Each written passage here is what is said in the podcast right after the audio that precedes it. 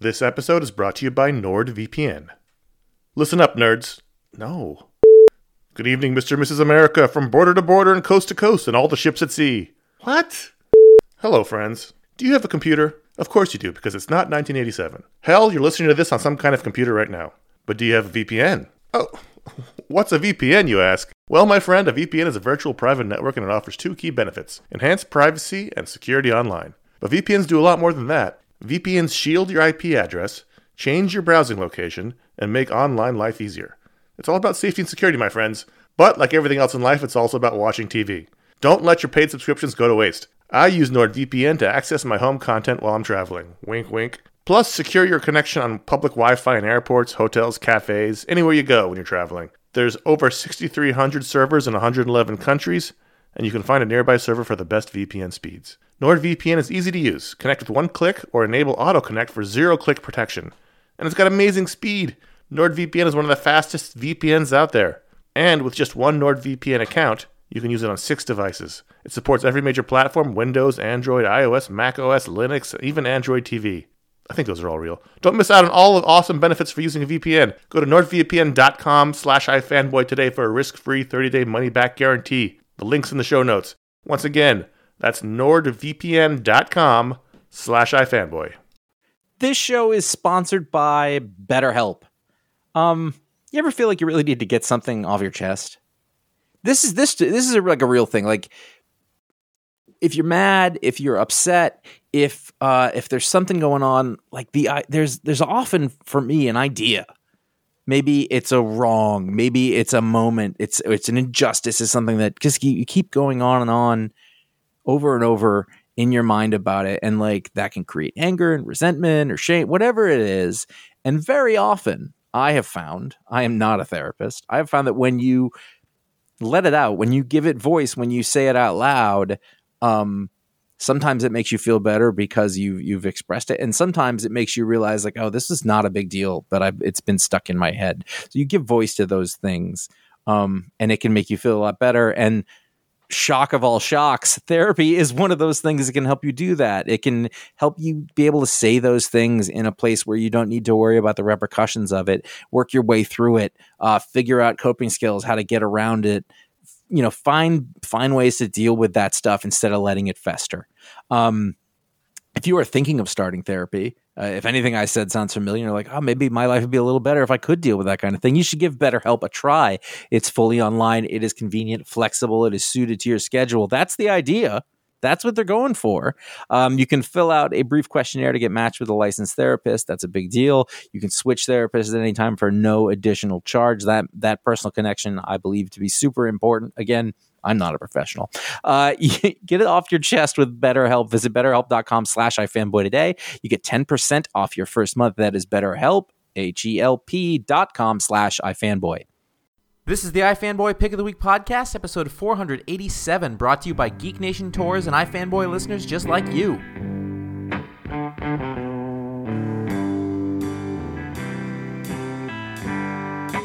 I just don't know what to do with myself. I don't know what to do with myself. Hello and welcome to the iFanboy Pick of the Week podcast, episode 487. I am Josh Flanagan. And for the first time in almost 10 years, there's nobody else here. It's just me. Uh, for various reasons involving literally weddings and schedules and timing. Uh, I, I, I don't have anyone. We, uh, we are, we're very rigorous about who we bring on the show, and uh, honestly, the number of people who actually read comics regularly, who are part of our little uh, cadre, is quite small. Um, but that's fine. Let's let's do an experiment. So this will be difficult for me because I won't have a chance to look away uh, from my bloviation. I won't know if anything I said is funny. I don't want to hear it. Uh, and um, we'll see what happens. I don't know how long this will go. I'm gonna try to do a regular show, uh, like we like we normally do, and and I, I hope I hope this isn't awful. So let us begin.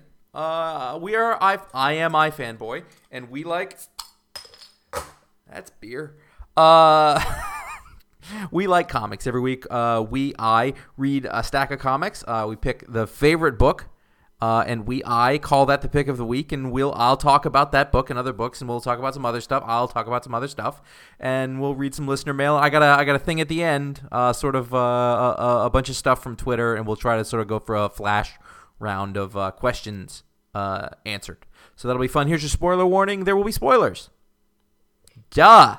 This week, yeah, I had the pick. That's how it worked. Your pick of the week is is Where Monsters Dwell number 1. I was flipping through what was coming out this week and I said, "Well, what's this Where Monsters Dwell thing uh, featuring the Phantom Eagle, World War II uh, ace fighter pilot?" Um, that looks like something. It is. It's a Garth Ennis book.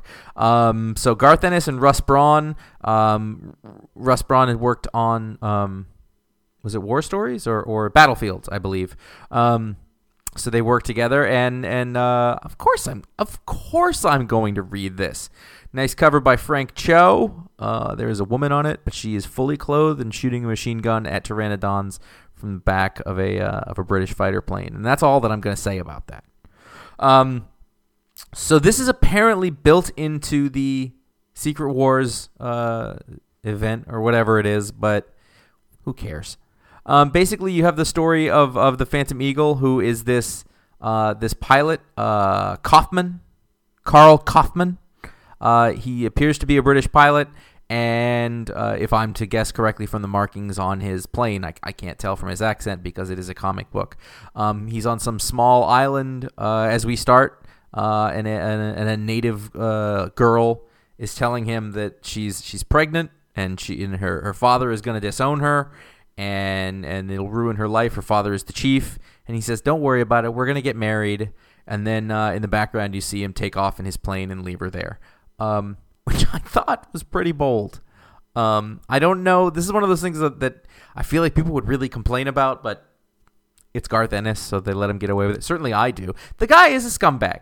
Uh, the Phantom Eagle. Um, he is then charmed by a lady uh, who has money and a big hat. Um, and, and he uses that money to get his plane back because he, he owed the mechanic. Uh, they take off uh, just as a, a, horde of, of I don't know, uh, Mongols, it looks like, uh, come after him. He flies away from them. They hit a big storm. They come out of the storm, and all of a sudden, uh, they're flying uh, among many pteranodons. and they have a dogfight in this biplane um, with the pteranodons. There's something mysterious about the woman. Uh, they crash land, uh, and there appear to be dinosaurs everywhere. Then at the end, you see the you, see the the big map of of of Battle World, uh, Doom's province or whatever the hell it is, um, and where they are in it. So this does exist in that world. It's part of the time. This is official. This is canon. This is a thing that's happening.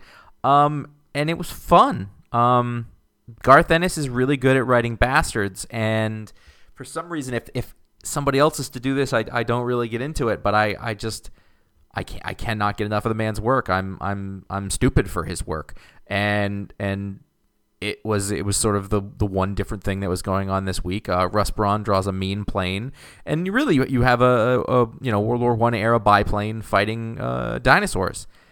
I don't know what else I have to sell that with, but that was enough to do it for me. So you know, it's it's definitely like kind of almost like a screwball comedy, and and there's a bunch of stuff going on here that it, it's it's not important. It's not. It's it's silly. It's very. It's quite silly. Um, and I had a very good time reading it. Um, at this point, Connor would say something, uh, and I'd have a chance to regroup my thoughts and then maybe think of something else to respond to. Um, but I'm totally looking forward to the rest of this. I am going to assume it is not the last issue because I don't feel like it's the last issue, but I don't have a good record with that in the past. I looked up, um, I did research, I prepped. I looked up Where Monsters Dwell. It ran for 38 issues in the 70s. It was a monster book. It almost looks like it actually doesn't have a Wikipedia page or anything like that. Um, I, it looks like it is a um, like a monster anthology book. Like every month there was a different group of monsters, um, and you'd watch them fight. So uh, we'll see how this fits in. I really want to see this guy uh, dealing with Doom. Uh, so I'm hoping that actually does cross over because I think I think that'll be a really good time. Um, but it was fun. Uh, it was a, a, British jerk who flies a plane, uh, and he's with a woman who's much smarter than him.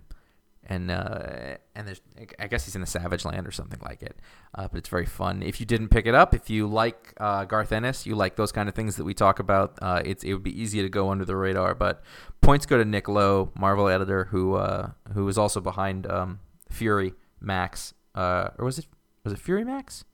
I think so. Yeah, that that Fury uh, miniseries with um, Goran Parlov and uh, and, and Garth Ennis that they that we loved so much uh, a year or so ago. So that was your pick of the week. I would say that my second runner up to that was Convergence uh, Shazam number two from Jeff Parker, uh, Evan Doc Shaner, and Jordie Bellaire on colors. Um, it's funny because I had I had forgotten, I basically had written off uh, I didn't like any of the Convergence number one issues that I could remember, so I'd kind of written off all of the number twos, and I just sort of saw somebody mention it at the last second. Um, if I yawn, it's been a really long day of parenting, is what I have to tell you. Uh, I, I, make no excuses. That's where we are. Anyway, um, so I remembered it sort of at the last minute, and I read it, and uh, you know, you've got this really really like convoluted story where all the worlds are all but it's not very different from Battle World actually, where these sort of two versions of the DC universe come together in a quote unquote convergence. Uh, in this one, it's Shazam and it's mixed with um, not Shazam, Captain Marvel. Uh, he's mixed with uh, Gotham by Gaslight Batman. So basically, the Marvel family uh, in this issue go into uh, the Mike Mignola uh, tinged Gotham by Gaslight era and fight Batman uh, you know, sort of a steam powered uh, Batman of of the late 1800s, steam and hydrogen. And uh, it, if nothing else, if I was just to go by looks, uh, this would be this this this would be one of the better books I read this week. It just it looks absolutely beautiful. The combination of of Shaner's really nice line, really sort of he's not overdoing anything. He just he has a style. It's very recognizable, but it, it all works he's just a good cartoonist. You combine that with Jordie's colors, and uh, and it's it's very good. And it was pretty clear what was happening here. Um, there's a big sort of stupid villain reveal. Uh, it's Mr. Mind. He's a little worm, and he's inside the big uh, monster. And and basically, there's just there's one great panel where you know Shazam rips open the the the front of the monster, and and you just see the little uh, big-eyed inchworm, Mr. Mind, in there, and and he just says curses um, which I really enjoyed. Also, in this scene, uh, um, Tawky is is flying flying a, an old timey fighter plane. Just let that sink in. Just think he doesn't have a jetpack, but he has an old timey fighter plane. But he's still in his outfit, but with a scarf that is that is that floats jauntily behind him as he flies around. And you know, like I don't know what else you're looking for, but uh, but it's real good. I you know I I love the way it looked. It was fun. It's one of those things where everybody who likes this kind of thing was like, "That's it, just get Jeff, get Parker and Shaner on a on a on a on a series, and that'll be good." You know, the thing is though, I don't actually know what what this is gonna be, uh, what this would be for a series, because you know they, they, you know most people don't know Captain Marvel, so every time Captain Marvel shows up, they basically explain to you who Captain Marvel is and how it works, you know, to various degrees and various um, bits of economy, but we do that a lot, and we you know we don't really get a, a chance to sort of get into it, which should be fun. And I, but I absolutely trust Jeff Parker. He's a he's a heck of a writer. He can make them fun. He can make them funny. You know, but I liked it. I would love to see them do this more. Out of everything, it was it was like the one thing that the one thing out of Convergence that I was like, oh, this is like an A team that's on this. This isn't just an also ran. Like these guys, you know, aren't filling in. Uh, I don't know if the industry knows that uh, so much, but I think Shaner should be a big name someday. I think Parker should be a bigger name than he is. Um, I like the way those kids make comic books. Now, let us go over to Old Man Logan number one. Now, you may remember Old Man Logan as a series that came from out of nowhere with Mark Millar and Steve McNiven. And it was really surprisingly good. And this was at a time when I really was not into Mark Millar at all.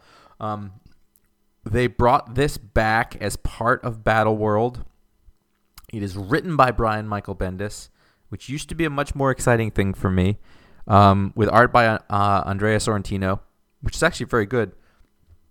He's always very good. I've liked his work a lot. He did the the Green Arrow for a while, um, and he does his own.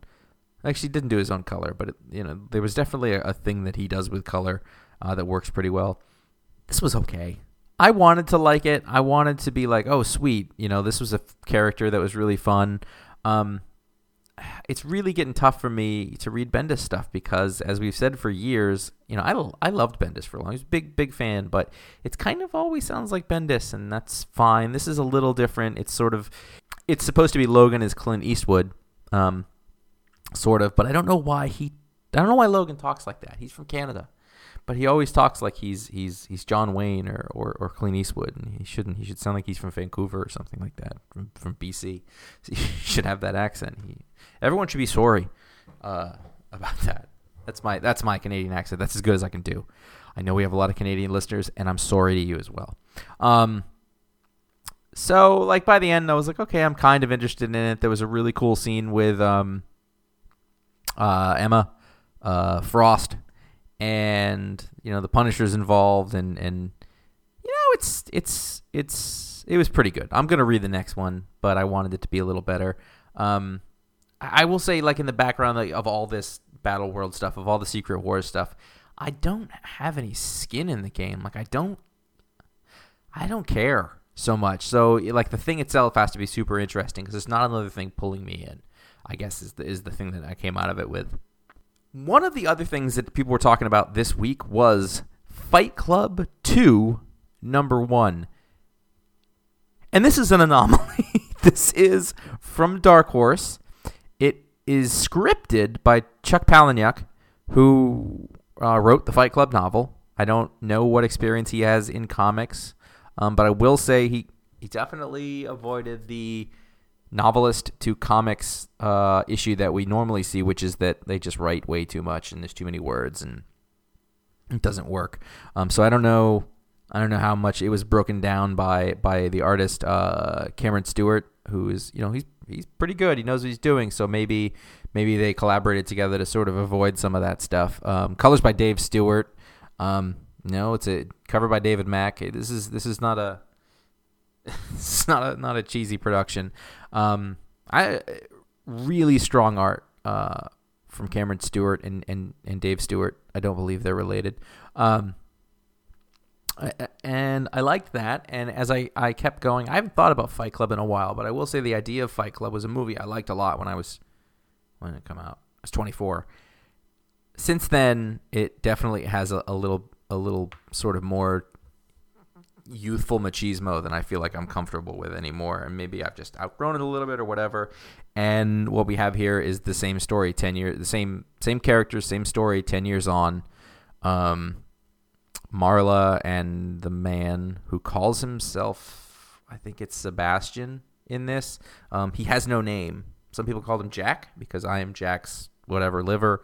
Um, he has no name. He's called Sebastian, so they sort of took on a new name. It's ten years later. They have a nine-year-old child. M- Marla's unhappy. She's still going to groups. Uh, the man is taking a lot of pills uh, to sort of keep his psychosis in check. I guess it kind of it kind of takes up where we where we left off. And um, you know, I, I can't fault Palahniuk. He can do what he wants. It's his thing. He does the voice. He has it down. I don't know how much it's based on the novel as opposed to the movie. I've never read the novel, but it feels just like the movie. Um, it definitely touches on a lot of the same things. And I don't know. It, like it was pretty good. I, I was kind of in, in, the beginning. I was like, I'm not so into it. By the end, I was definitely more interested in it. But at the same time, it's it's it's an example of another. We're we're going back to the well of a thing that we did before. It's Clerks Five, whatever it is, or, or Fight Club Two, or there's a new eh, there's a new version of everything all the time, and I just enough. I'm so, I'm so tired of revisiting existing properties and and having them, and they're successful because new properties there's so many of them and that almost none of them hook. So it's so much easier to go back and, and do a thing that existed before. You know they put quality people on it. It was well done. It was kind of interesting. There's definitely a cool dynamic that's going on here with with their son um who was interested in amateur explosions. Um but you know, it is an also ran. Like it's it's so because of it because of that, it wasn't like my favorite thing this week, but it was interesting. It, you know, it was well done. If I didn't have this sort of pre-existing, just I think this week specifically, there's a new Point Break and there's a new Conan and there's a new Jonny Quest movie and there's just like a million things that are being redone. This is when Connor would argue with me. That's what he would do if he was here, uh, or maybe not. I don't know, but but there we are.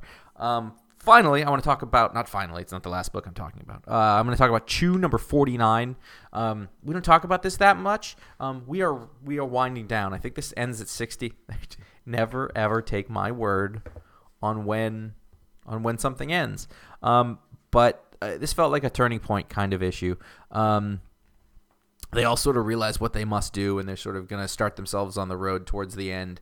And and and uh, I really liked it, but it's funny like how joyless of a character um, Chew himself has become at this point. Like he's just he's not happy.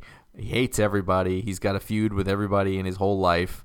Um, and and but he's out to save his daughter, who is more capable and competent than him. And and you know, like like there's this like it's a very silly book, but there's definitely like a heavy sort of underset of drama going on here, and there's a lot of sort of anger involved with it, and there's purpose. We're moving somewhere, which is really fun. Uh, it's never not felt like there was purpose, but it's kind of cool that like you you can just feel like they've all just put the thrusters on, and like we're gonna go in this direction. Um, all of the surviving chews um, have have come together to to sort of go towards this final thing, and they cooked up uh, the the carcass of Poyo, um, and and he will eat it, and then thereby gain all his power. Um, it was a it was a fun issue. It was good. I'm I'm starting to feel like like this is like a constant in my life. We're 49, so I don't know, I want to say five, six years, something like that. This sort of has always just come out. It's always been consistent. It's always been the same. Um, you know, Layman and and Guillory, they have they have their business down. Um, and I, I don't know. I don't, I don't know if I'm ready for it to be over, but I think it will be just about right when it is. So you know, I don't know how many of you guys are still with this. This is the thing we used to talk about a lot, and the same thing that happens. It kind of gets into its groove, and it just happens, and it goes, and, and there's not a ton to say about it. But uh, I enjoyed this. I'm looking forward to the next part of the whole thing.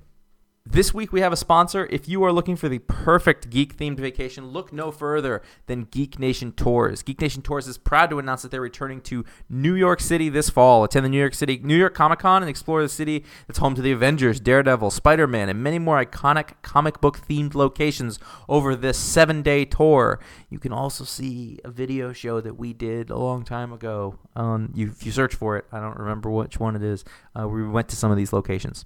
Anyway, uh, they're even going to Jay and Silent Bob's Secret Stash comic book store and the fictional address of the Fantastic Four. Uh, Geek Nation Tours handles all travel, hotels, and tickets to the con. All you need to do is have a good time. Doesn't that sound easy? But comics isn't all they have. Geek Nation Tours offers great tour packages like the Journey to Middle Earth tour. Head to New Zealand and to into the world of Lord of the Rings, uh, the Zombie Apocalypse Training 101, which is perfect for Halloween or Walking Dead fans as you travel to Atlanta and see filming sites and get hands-on survivalist training and more. Or the Galaxy Far Away tour. Uh, you may have missed Star Wars Celebration this year, but now's the time to start planning for next year's celebration. So, all of these and many more tours can be found at geeknationtours.com. You can book your geek tour today. Uh, so thank them for. I want to thank them for sponsoring the show, and uh, that's cool. That could be fun. Like I, I, I, you know, like I would love to. I'm not going to do that. I don't have. I don't have an opening for that in my uh, in my life or schedule right now. But uh, if you can do that, man, go see go see Hobbiton because that's what I would do. Um, so now we got up to the next uh, bits of comic books. Black Widow number 18 came out. This one really felt like the last issue. Nathan Edmondson and Phil Noto. Um, I checked; it's not the last issue. But the uh, solicitation for next issue, 19, looks like looks like it might be the last issue.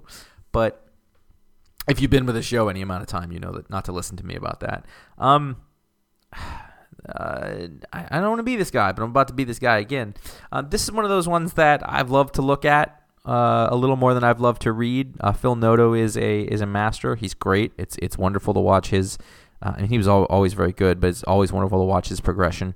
Um, and but this one was had a lot of a lot of weird dialogue in it. Like it was almost like someone. It was like a like a first draft. Like there were places where words were repeated, um, in in you know within dialogue in such a way that that it, it just sounds like when you write something down really fast and you don't pay attention to it, um, then you, you say it because you didn't pay attention to it. See what I just did there? There was stuff like that through this whole thing. And there was this weird scene with the Avengers um, and Hawkeye holding a bow all weird.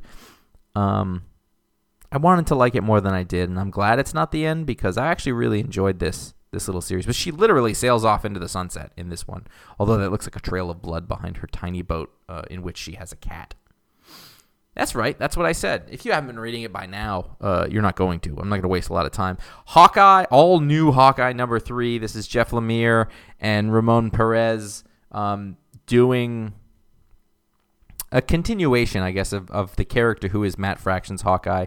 Um, pretty bold little adventure that happens here. If you'll remember in the last issue, Kate and Clint found uh, the secret hide hideaway or something. There were these crazy uh, mutant kids, not mutant mutant because they're not going to say that anymore. Uh, who who who are super powerful and are all weird and and, and bulbous about the heads. Um, and they brought them back to Shield, and then in this one they break them out of Shield, and then to go into hiding they go to Clint's apartment, which seems really stupid because they would know exactly where to find them. But the kids meet Pizza Dog, and then they're super creepy because uh, they have big blank eyes. Any character with no pupil, just eye, blank eye, that's some shit you want to watch out for. Um, that's just that's just a life lesson. Hyrule. If this is if there's some dude with nothing going on in his eye, you need to go somewhere else because that is scary. And these guys have the big encephalitic heads, you know, the, and and they're bald and they got like imports on their head and, and they had huge eyes with nothing in them. And then at the and the sort of bottom panels is all these flashbacks to Clint and Barney as kids in the circus and what looks like a super creepy scene with the swordsman uh, coming up. I don't know. It seems like the the swordsman got all fiddly. That's what I'm going to go. But I don't know. I haven't read it yet. That's a thing. I want to talk about Invincible number 120. Um, there's been this battle uh, between Thrag, Thrag, who is Thrag. I just like to say Thrag, who is uh, the the sort of the very tough uh, Viltrumite uh, who who Mark had to fight at one point, and they exiled him, and he's been fighting Battle Beast, uh, who's this big tiger dude, and they their fight ended uh, finally, but they've been like destroying the planet, the planet with the bugs, with the bug people, who who uh, Oliver uh, Mark's little brother. If you've never listened to this, if you've never read this, uh, none of this should make sense. Totally fine. Um, uh, but basically, they, they just sort of set us up for the big next conflict, um, and it was a it was a fun issue. Um, and, and and you know, Mark and Eve seem to be on the right track a little bit, and they're having a really good day. And, and anybody in story story terms know that having a really good day between a couple that's that's that's bad news. Uh, but there is a really wonderful sequence. It's a, it's like a six, two 16 panel pages uh, where Mark wakes up early with his, his baby daughter, and it's super sweet. Um, and I know both Kirkman and Ryan Ottley um, are fathers, and it it was it was very sincere. It was very sweet, and it was fun, and it was sort of the first time you, you got to see Invincible be a dad, and and I liked it. I thought it was uh, very very heartwarming and very nice. And also, Thrag's eyeball has been sliced open on the cover, and it is disgusting. It's really Ryan Ottley does really sweet, uh, but also disgusting, which has sort of become his thing. It's his thing that's fun, and I think I think um, I think Kirkman knows that, and he writes stuff for him to do it, and and they just play to their strengths. It's fine. So, if you would like to help support the show, here are some things that you could. That's all the comics. That was all of them. Thank you. Give me a hand. I made it all the way through. How bored are you people at home right now? If you would like to support the show, you can go to ifanboy.com slash Amazon. Um, you can use that as your way to get to Amazon.com, where anything that you would be buying there, uh, you get a little piece of it, a little taste. We get to wet our beaks a bit. It doesn't cost you anything. It's a great indirect way to do what you're going to do anyway and still contribute to the show. It is actually quite meaningful. So uh, if you do that, we appreciate it. If you don't do that, start doing that. What's wrong with you? Uh, you can also contribute directly, and there are those of you who do out there. Uh, you can go to ifanboy.com slash registration, and you can donate uh, money, currency, yo cash to the show. You can do $3 a month or $30 a year uh, as you choose, or any amount. Um, and uh, that really is uh, this is totally we, we were crowd we were crowdfunded before crowdfunding was a word uh, we were a blog before a blog was a word we were podcasting before uh, anyway you, you, get what i'm saying we've been at this a while and this is still the first time i've ever done this by myself which is the saddest thing i guess we all did the minis so it's not too strange um, Does anybody remember those? Just just me. Uh, our mini video shows. They came out daily. What was that about? Um, you can donate any amount you want. If you do do that, thank you so much. We really appreciate that. Um, it, it's important. It, it's helpful. Uh, and it's it's a good way to help support the show if you love it. Uh, that's one of the reasons we know that people want us to keep doing it. Let us move along to audience questions. Jeff from Quebec writes in. I, can, I can't quite do a Quebec accent. I almost can, but I lose it, and then it sounds bad. Uh, I recently I did the sorry thing earlier, so I don't want to I don't want to screw with Canadians too much this week. I recently picked up Jack Kirby's Devil Dinosaur Omnibus, and while I wouldn't say it's utterly bad, it's not particularly good either. Thing is, I now kind of love Devil Dinosaur and Moon Boy. It's weird and all over the place, but there's a curious fearlessness or desperation in the storytelling, as if Kirby just threw a bunch of stuff at a page to see what might stick. Devil Dinosaur is fun and absolutely bananas, and I'm eager to see what comes of his team up with Captain America in Secret Wars Planet Hulk. Anyway, all that to ask, are there any comics that you guys recognize as goofy, insane, or just plain bad, but you still love despite their serious flaws? If so, what is it about them you find compelling? Um, I really like the way that you wrote that, Jeff. Uh, it's not good. It's not. It's not bad. But there's something about it I love.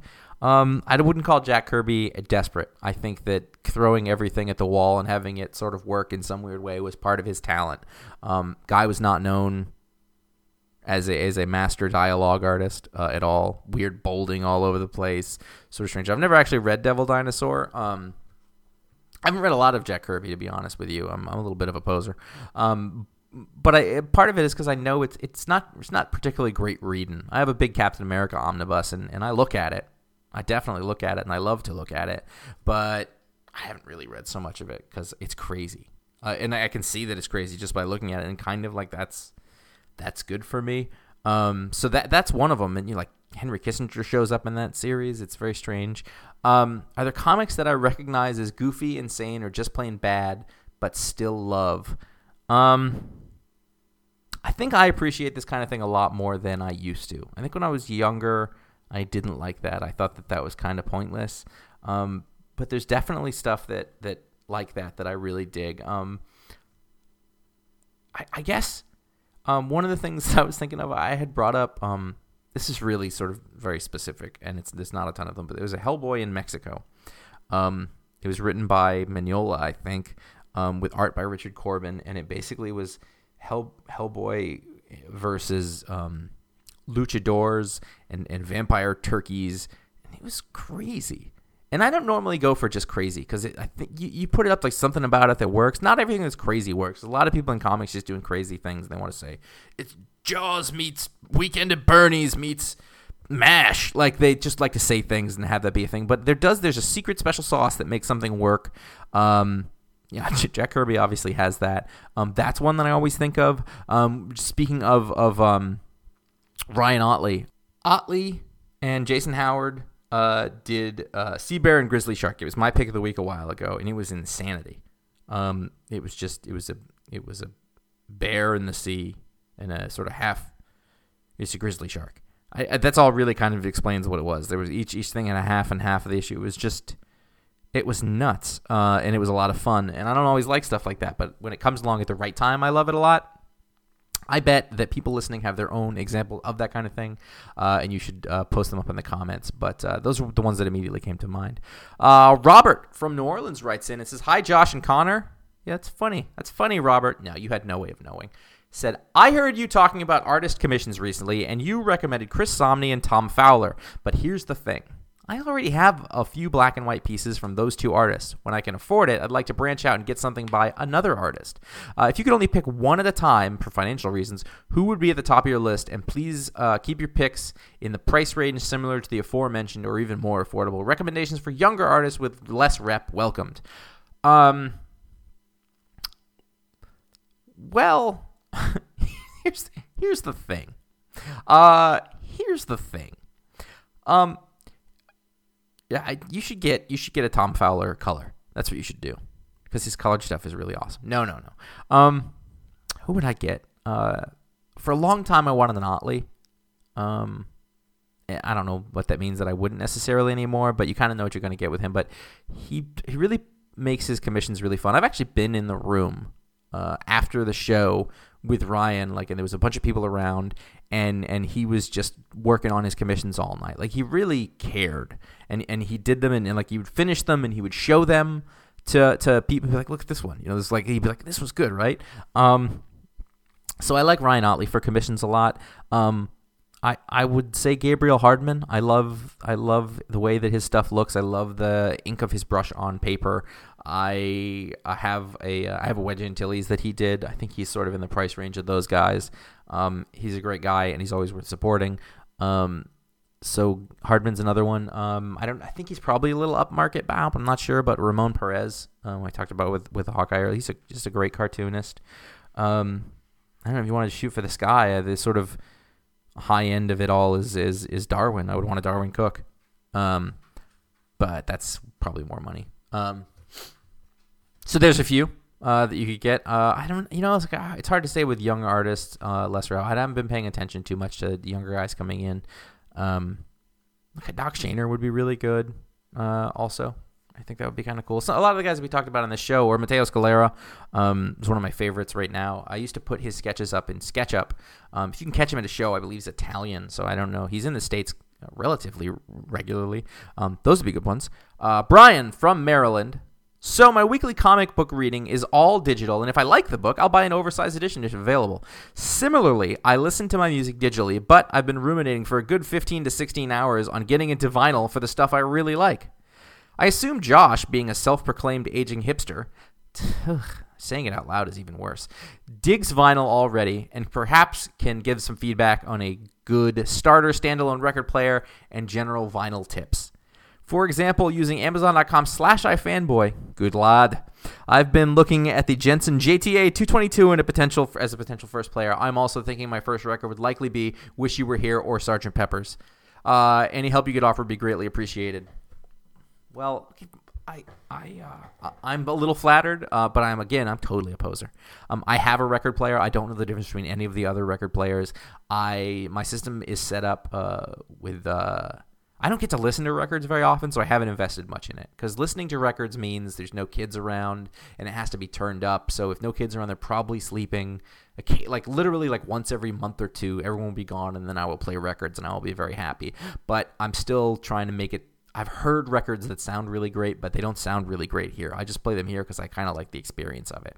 So I don't know much about the record players themselves. I'm sh- I'm sure what you know like always aim aim aim middle middle high. That's what I you know don't get the most expensive thing, but don't get to the cheapest thing.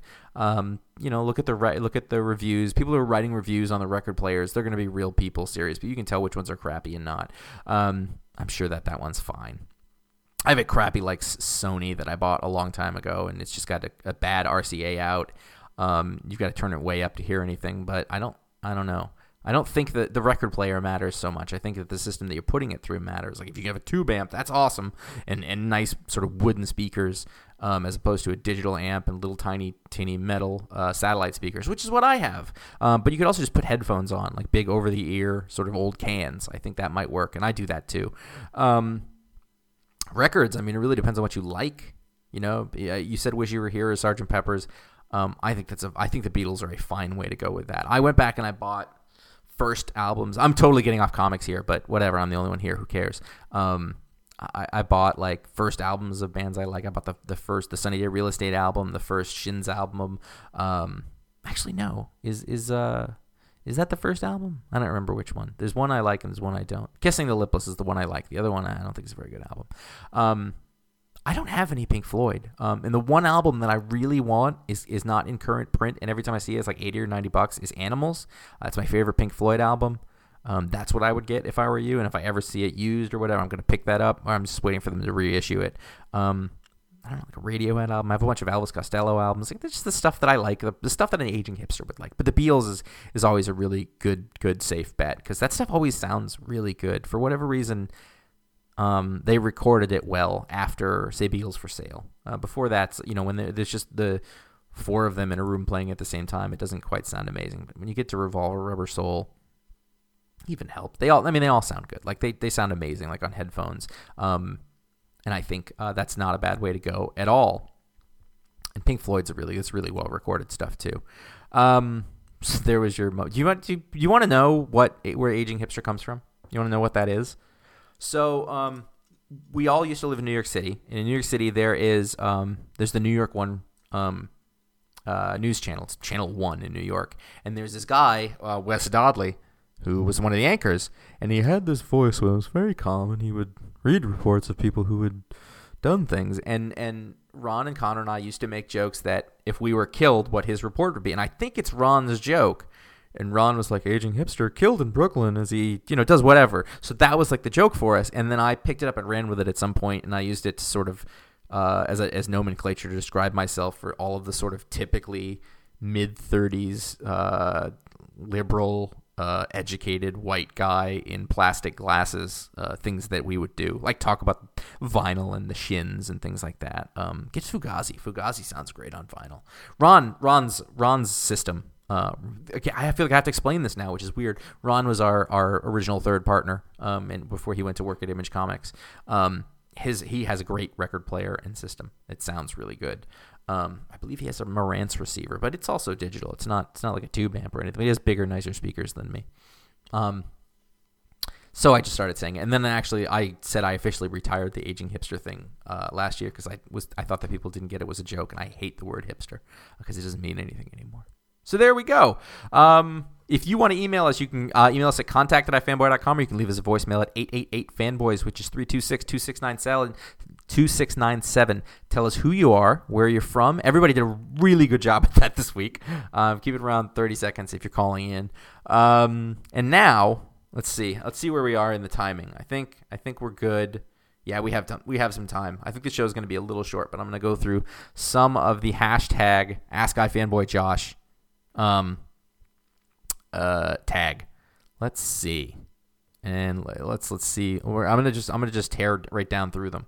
So, uh, Jarrett Gossett asks, "Where do I start with Green Lantern?" And I will say to him what I I will say to all of you what I said to him. Uh, go screw. That is an old joke, and I don't like old jokes usually, so unless they're my old jokes. And so I guess that was. People just always ask where they start with Green Lantern. I don't know. There's probably an article on iFanboy. You can look for that. Uh, Eric Eilerson, is there a, is there a particular superhero trope that you hope think will be eradicated from comics within the next decade? Um, I don't know that this is a superhero trope, but I'm still seeing uh, female characters drawn with like their uh, uh their their pant the side of their panties up over their pants, like like it's Janet Jackson in the mid '90s. It was stupid then, and it's really stupid now, and I still see it in comics, and I'm tired of it. They are all superhero tropes. This feels like it's all that exists right now. At least, you know, you, something like like we were talking about the Mark Waid uh, Daredevil suit being stupid, but at least it's new. It's like a whole other thing he's going for. So I really appreciate and respect that. Um, Batman's still very angry. I don't know. That fucking underwear thing drives me insane. Um, what Vertigo series would you same guy? What Vertigo series would you relaunch to reignite the old passion of the brand? I wouldn't relaunch an old series. I would I would get one of those guys who made it great, and I would let I would let Garth Ennis or uh, uh, you know like start a new series and, and do it the way that he used to want to. But the thing is, it's hard for uh, Vertigo to get those kind of things now, uh, they end up going to Image because they have to share ownership and they can realistically make a lot of money at Image, where it used to be that that was sort of more risky. Um, and and at least if you went to Vertigo, you were getting paid for the work up front, but in ex- in exchange for that, you were giving up ownership. So if they're going to Image and, and others, but mainly Image, uh, they're keeping ownership. Um, so I I mean, I would I would put it down to people. Like it'd be great if if any of basically a lot of those great series that are going on, Black Science or something like that, or or or um, the fade out, the fade out. Like these are all things that should be at Image. Uh, or I mean, should be should have been at Vertigo, but they're at Image now. Uh, I don't want to reignite anything. I saw I started to read uh, the Sandman Overture series. I think a new issue came out this week, and I just I don't care. I'm sick of retreads. I don't I don't want it anymore. Uh, Carrie Bonsack uh, writes in, "What is your favorite DC and or Marvel event ever?" Um, hmm. I don't know. I don't know that that's a thing that I that I think of in terms of events. Uh, I think 52 was probably my favorite DC one. This is one of those things where like, well, it's not an event; it's a thing. 52 was like a, a whatever, it was a stunt uh, that actually turned out awesome. Like it was really, really good, and no one saw that coming. I don't think uh, that it would work with those four writers and no, an issue coming out every week. It was it was great. Um, so that was really good. I think. Um, what was the the siege? Was that the one that came? Uh, that was actually really pretty good too. Um, at Marvel, that's more recent, but most of the other big ones at Marvel always fell flat at, at the end. Um, David Cooper, David B. Cooper, uh, pick five actors from The Wire and recast them as superhero villain characters and rephrase that as a question. I'm not going to do your job for you, David. Um, that's that's feels like that's too hard um, for for this time frame that I have, and I'm tired, so I can't do it. Uh, I'm going to skip it. There you go. I can do that. I have that power. Uh, Eric Eilerson again. Eric, I, I mean, you can't have that many. How many hours of intense thinking do you recommend before adding or dropping or adding a book from your pull list? Two, six, 18? I like to put a lot of thought into a lot of things, Eric, but uh, honestly, it doesn't take me long to drop a book. I'm like, I'm gone, and then I once I get out of the habit of it, forget. Uh, Kirby Orton says, "Do you think Star Wars Minute should do prequels or wait and do Episode Seven? Listen or like the prequels." That's right. I can do a Jar Jar. Um, I would love to do the prequels with Star Wars Minute. I think it would be fun, but I don't think that they should do them. Uh, Star Wars Minute is a podcast that uh, myself, Ron, and Connor have all been on, uh, where they each each they do weekly, five shows a week. They do one minute of the of the Star Wars movies. They're finishing up Jedi now. Um, I think it's way more fun when you love the movies uh, and having to listen for however many hundreds of episodes of them not liking movies uh, isn't doesn't sound very fun to me. Um, I think it makes more sense to to find something else to talk about in that context because I don't. It's fun to hear somebody make fun of something a little bit, but that gets old really, really fast. Um, so if you can find a way to appreciate it and go through it, I mean, there's a ton of really fun things to talk about in the Phantom Menace. Um, but I think going on and on and on about something you don't like, uh, which you're kind of seeing with Jedi, uh, has a bit of a problem.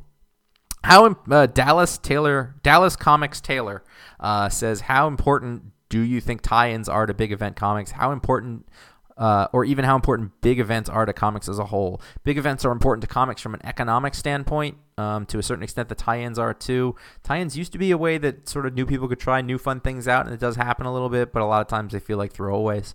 Um, they're super important. Uh, Sean Kreider writes in, when can we expect Astrovan 2 Electric Boogaloo? Seriously, though, any more prose fiction coming down the line? I'm a terrible writer uh, lately. I'll be honest with you. Like, I'm awful. Like, not that I'm bad. I just, I don't have time. I have a job and kids, and then the, all the little extra time is taken up by either if I can manage to get on my bike or, or doing this and reading comics. Um, so I want to write more again in the future, but I'm lame right now, uh, and I have a good excuse. Uh, their names are Oliver and Henry, and uh, they take up a lot of time. I would love to write. I actually have uh, an idea uh, for a second Astrovan book. I wrote a book called Astrovan. It's a novel. It's available on Amazon.com as a uh, a digital uh, ebook. Uh, you can read it if you want. So I'm actually quite proud of it. I like it. There are more typos than I would like. Uh, Lee Hughes wrote in and said, "Your top five Garth Ennis stories plus Ennis's best art collaborator in your opinion." Um, boy, I would have said previously that Steve Dillon was his best collaborator, but I'm leaning towards John McCrea. Um, Preachers, I like uh, Preacher. I like more than Hitman.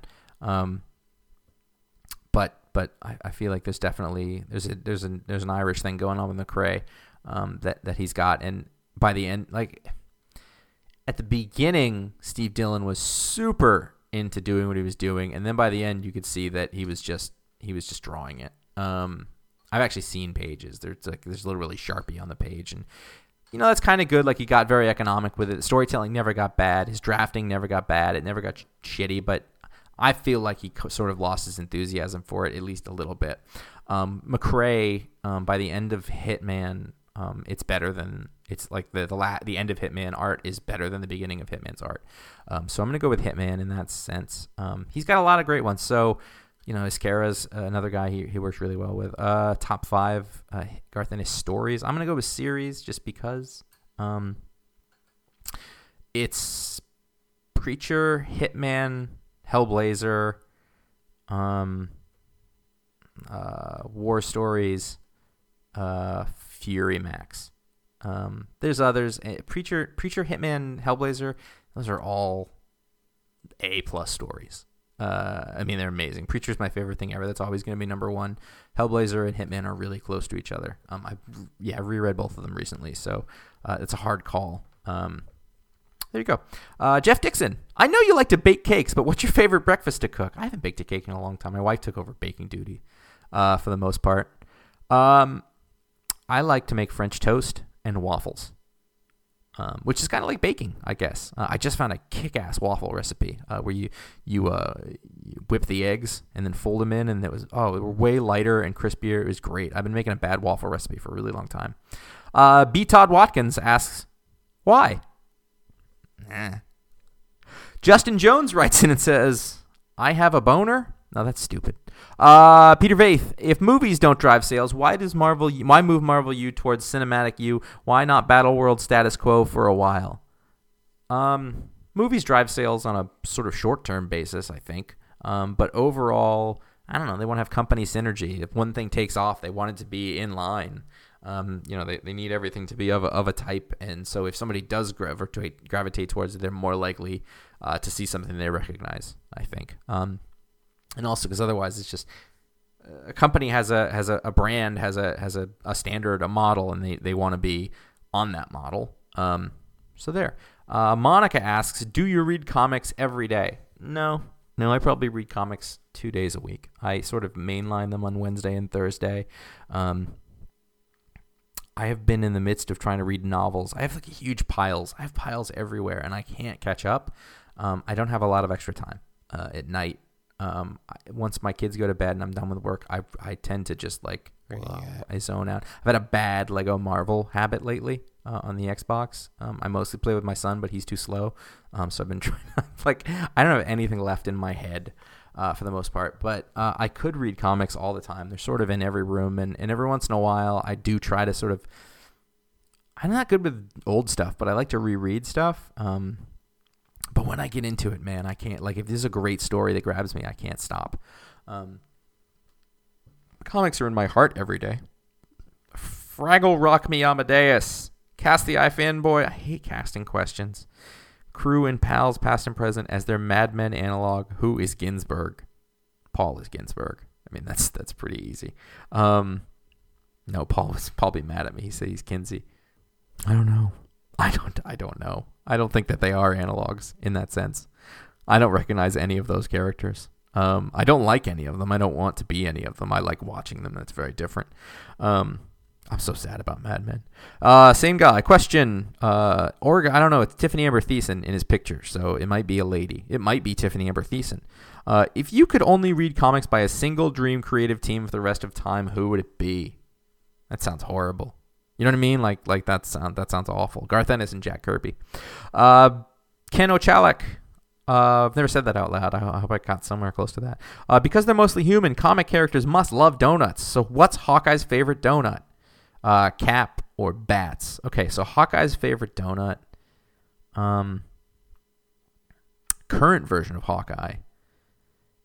I don't know. He's gonna. I feel like he's gonna be sort of like he's gonna have one of those really good uh, sort of donut places that make you know like in the city that make great ones, and, and it's gonna be some weird. Uh, some weird flavor, but it's gonna have jelly in it in the middle because it's like a little childish in the middle. Like he wants like a strawberry sort of something in there. Um, Cap Cap is gonna go sort of for a straight up sort of oh like a, like an apple cider donut.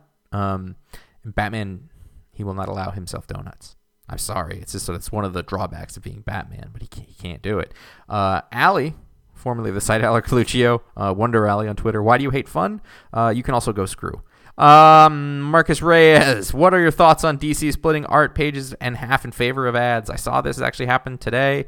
Um, I I don't have a problem with ads as a rule. I hate breaking up that page. The comic book page shape to me is sacred, and I hate the idea of breaking it up. I don't think it's evil or anything. Like I just, ugh, I don't like I don't like the DC I don't like the digital format because of that reason. I like the shape of the page. I like the mastery over that page and that shape. And I realize that that is antiquated and we can't stick with that forever. But um, I just feel like I'm starting to get a handle on that page now and then to turn it into something else. Um, I don't know. Uh, Charles Knight, what is what does he think DC is obsessed with? Or that he is me. What do I think DC is obsessed? Why do I think DC is obsessed with explaining the structure of the universe over and over? That's an excellent question. Um, I feel like it's a thing that they feel they need to be able to prove to their fans that they that they have an explanation for this, and it's not all pell mell. Um, and I think Grant Morrison works with and against them on this. I think that he actually doesn't believe it's possible, but he keeps doing it. Or he doesn't believe it's important, but he keeps doing it because he does believe it's important, and he can't make up his mind. Uh, and they sort of follow his lead. Um, Donald Donahue III. What are some comics characters that felt that felt you related to the most? What are comic characters that you related to the most? I think is what he was going for there. Um, I I always liked Clint Barton. Clint Barton was one of my favorites. He was like the smart ass guy who was who was trying to live up to the best of them, uh, and wasn't quite there, but he tried real hard. Uh, and he had a lot of skill. You know, like he could be the best guy in the world at doing his archery, but overall, like that is not a hill of beans. Um, I don't know. There's something about that I've liked since I was a little kid. Um, that's the first one that came to mind. I'm going to stick with it. Um, I don't. I don't tend to feel that I relate to a lot of them very much. Ash Doyle, Neal Stephenson writing an Oracle comic for for DC. Best idea ever? I hope that's a joke. That's not a thing. That's a horrible idea. That mean that man needs to write prose because he writes prose beautifully, and and he can't like like comics is is is about stripping something down to its essence and telling it uh, visual visually. And and Neal Stephenson owns words so well that I don't want that. Uh, Neeks talk about original art that you own and a brief explanation of how you acquired each page and what you love about them. That's like a long question, dude. I own a page of Darick Robertson art from Transmetropolitan number one. Um, I was really into Transmetropolitan at the time, so I bought the pages. Uh, I sold one of them so I could buy some wheels for my bike, um, but I kept one uh, from issue one. Um, I love it. It's uh, it's one of those things that I, I saw it in the book and I was number page five from issue number one and I thought that's awesome I want that. It was a little more like what I liked 10 15 years ago as opposed to what I like now. Uh, but it's bearded Spider Jerusalem and he blows up the bar uh, with a rocket launcher from his car. I still have that. I have a page of uh, Darwyn Cooke art from Genox number 50 um, that was gifted to me by my two partners Ron and Connor uh, and Darwyn himself. Uh, and um, I have a page from uh, Next Wave, uh, issue number one. Uh, it's Steve Steve Rogers uh, comes out of the bathroom and he sort of he sort of uh, motions to it with his thumb over his shoulder that he broke the he broke the toilet. I just think is great. Um, I bought that because I just happened to see it one time, seventy five bucks or something stupid. And Stuart Immonen page for seventy five bucks is is stupid. The page from Box Office Poison. Um, it's a page of Ed uh, meeting a girl at a party, and her name is Leia, and he drinks his beer really fast, and he asks her to dance in this like like nerd nerd triumph moment. Um, I like the page, and I bought it from Alex Robinson before I knew him uh, a really long time ago, uh, and now it is fading, and it has pen marks all over it because he some of it was drawn in ballpoint, and he and Alex like is like please please let me take that from you and make something and do something new. I was like no, it's staying on the wall. Alex is a good friend of mine now, so. Um, by the way, if you can, if you ever like really like a, if you ever really like a graphic novelist and you want to become good friends with them, um, it's really cool. It's fun, and you go from being a fanboy to like, I knew I had something in common with your work. That's rad. Um, but you got to be really careful because a lot of times you'll just be super creepy if you do that. Uh, that's there's other pages, not many, but I can't think of them right now. Um, I have a bunch of pages that are drawn for pages for stuff that I've done, um, that haven't been published yet. Um, from from my one of my collaborators, um Kale Malloy, um, and they're beautiful. And someday, hopefully, you'll see them. But as I explained earlier, I'm lame. Uh, Eric Williams, Walking Dead, the brand, received backlash due to the popularity of the show. Do you expect the same for Preacher? God, I hope not. Uh, it could. I don't know. I can go back and read Lee of Extraordinary Gentleman, and it doesn't make a difference. Uh, it's still really great. Uh, um, I'm gonna skip around because I'm running out of time. Um, Rules for a New Life. How do you leave your favorite comic book character when you realize that it isn't for you anymore? I just go, man. It's it's not not a problem because the thing is, it always changes or comes back around, and you know you don't have to read everything. People think they have to read everything. I don't know why. Just walk away for a while, come back. Michael Rookard, are you a fan of westerns? If so, why? Got any favorites? I am a fan of westerns, but I'm not like a really well read fan of westerns. So I know a lot of like more recent stuff uh, more than anything. I love The Unforgiven. It's, it's one of my favorite things. Um, I didn't like it the first time I saw it. I didn't get it. Um, but I'm not like I'm like a John Ford, uh, you know, master or anything. I actually have a really hard time sitting through the Ennio Mor- Morricone stuff. I'm um, sorry, Sergio Leone. Ennio Morricone is the uh, is the composer because um, it's super long and slow, and I don't love it. Obviously, they're beautiful, and I see that they set the tone for everything. But uh, you go. Uh, Will Will Bad. I'm getting married in the year. How do you balance your hobby life and marriage? Also, how do I adult? I don't, dude. I don't know. I don't. I don't know. You just do it because you have to. That's why I had a kid, and within a year and a half or two, I was nearly grown up. Um, kids and family and job they take precedence over everything because it's shit that has to be done. Uh, that's what being an adult is and having responsibility. I will tell you, like one of the hardest things about it is you go from being sort of number one in your life to being number four.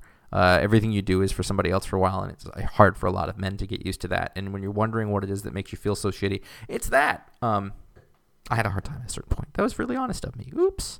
Uh, Jose, what which comics do you want never to be adapted to other media? Uh, from Caracas, Venezuela.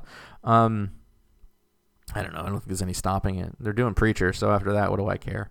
Um, this stuff that shouldn't be done. I don't think they ever should have done Watchmen. I don't because it's it's it's doesn't doesn't fit. Um, is there really the Todd Castle? Is there really such thing as an aging hipster? Are you simply becoming an old man? I am becoming an old man and I'm totally cranky, but when I go see the other dads who are my age and younger, because I'm like an old dad, uh, I don't feel so old.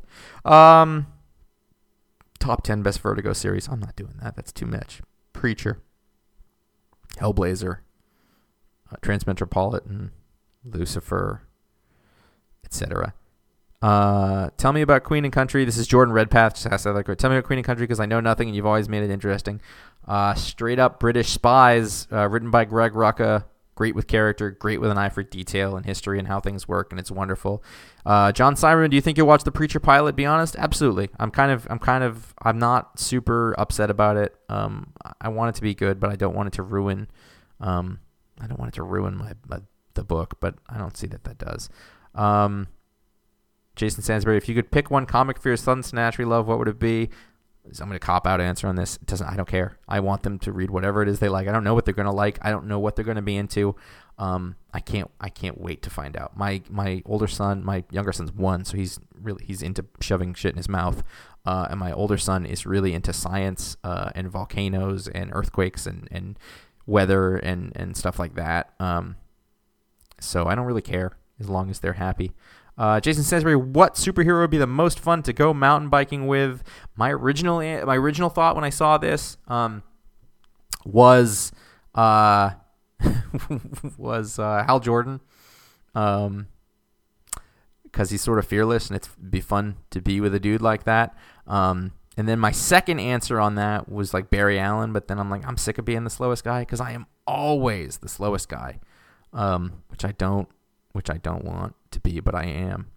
Uh, I think that is all that I have. I used up the whole time. How about that? I have to go to bed. It's really late, and my kids are going to be up tomorrow very early. I'm on my own this weekend. That's what happened. Um, I hope that this experiment in uh, single single host torture was not uh, that, and I hope that it all went well for you.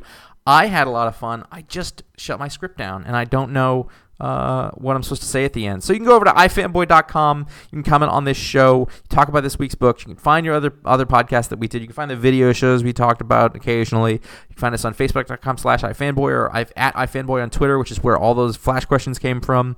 Uh, you can follow us individually at J.A. Flanagan or at CS Kilpatrick. If you dig the show, write us a review in iTunes. Uh, send links around. If you like something that happened, tell people about it. Um, that's, that's the best way to go. Uh, word of mouth is our strongest marketing tool because um, the marketing budget is like bupkis. Um, and that's it for the show. Thank you for listening. It says I'm Conor. It's not because he's gone. And I'm Josh. Uh, hopefully this never happens again. I'll see you next week. Uh, hopefully with somebody else around. Thank you.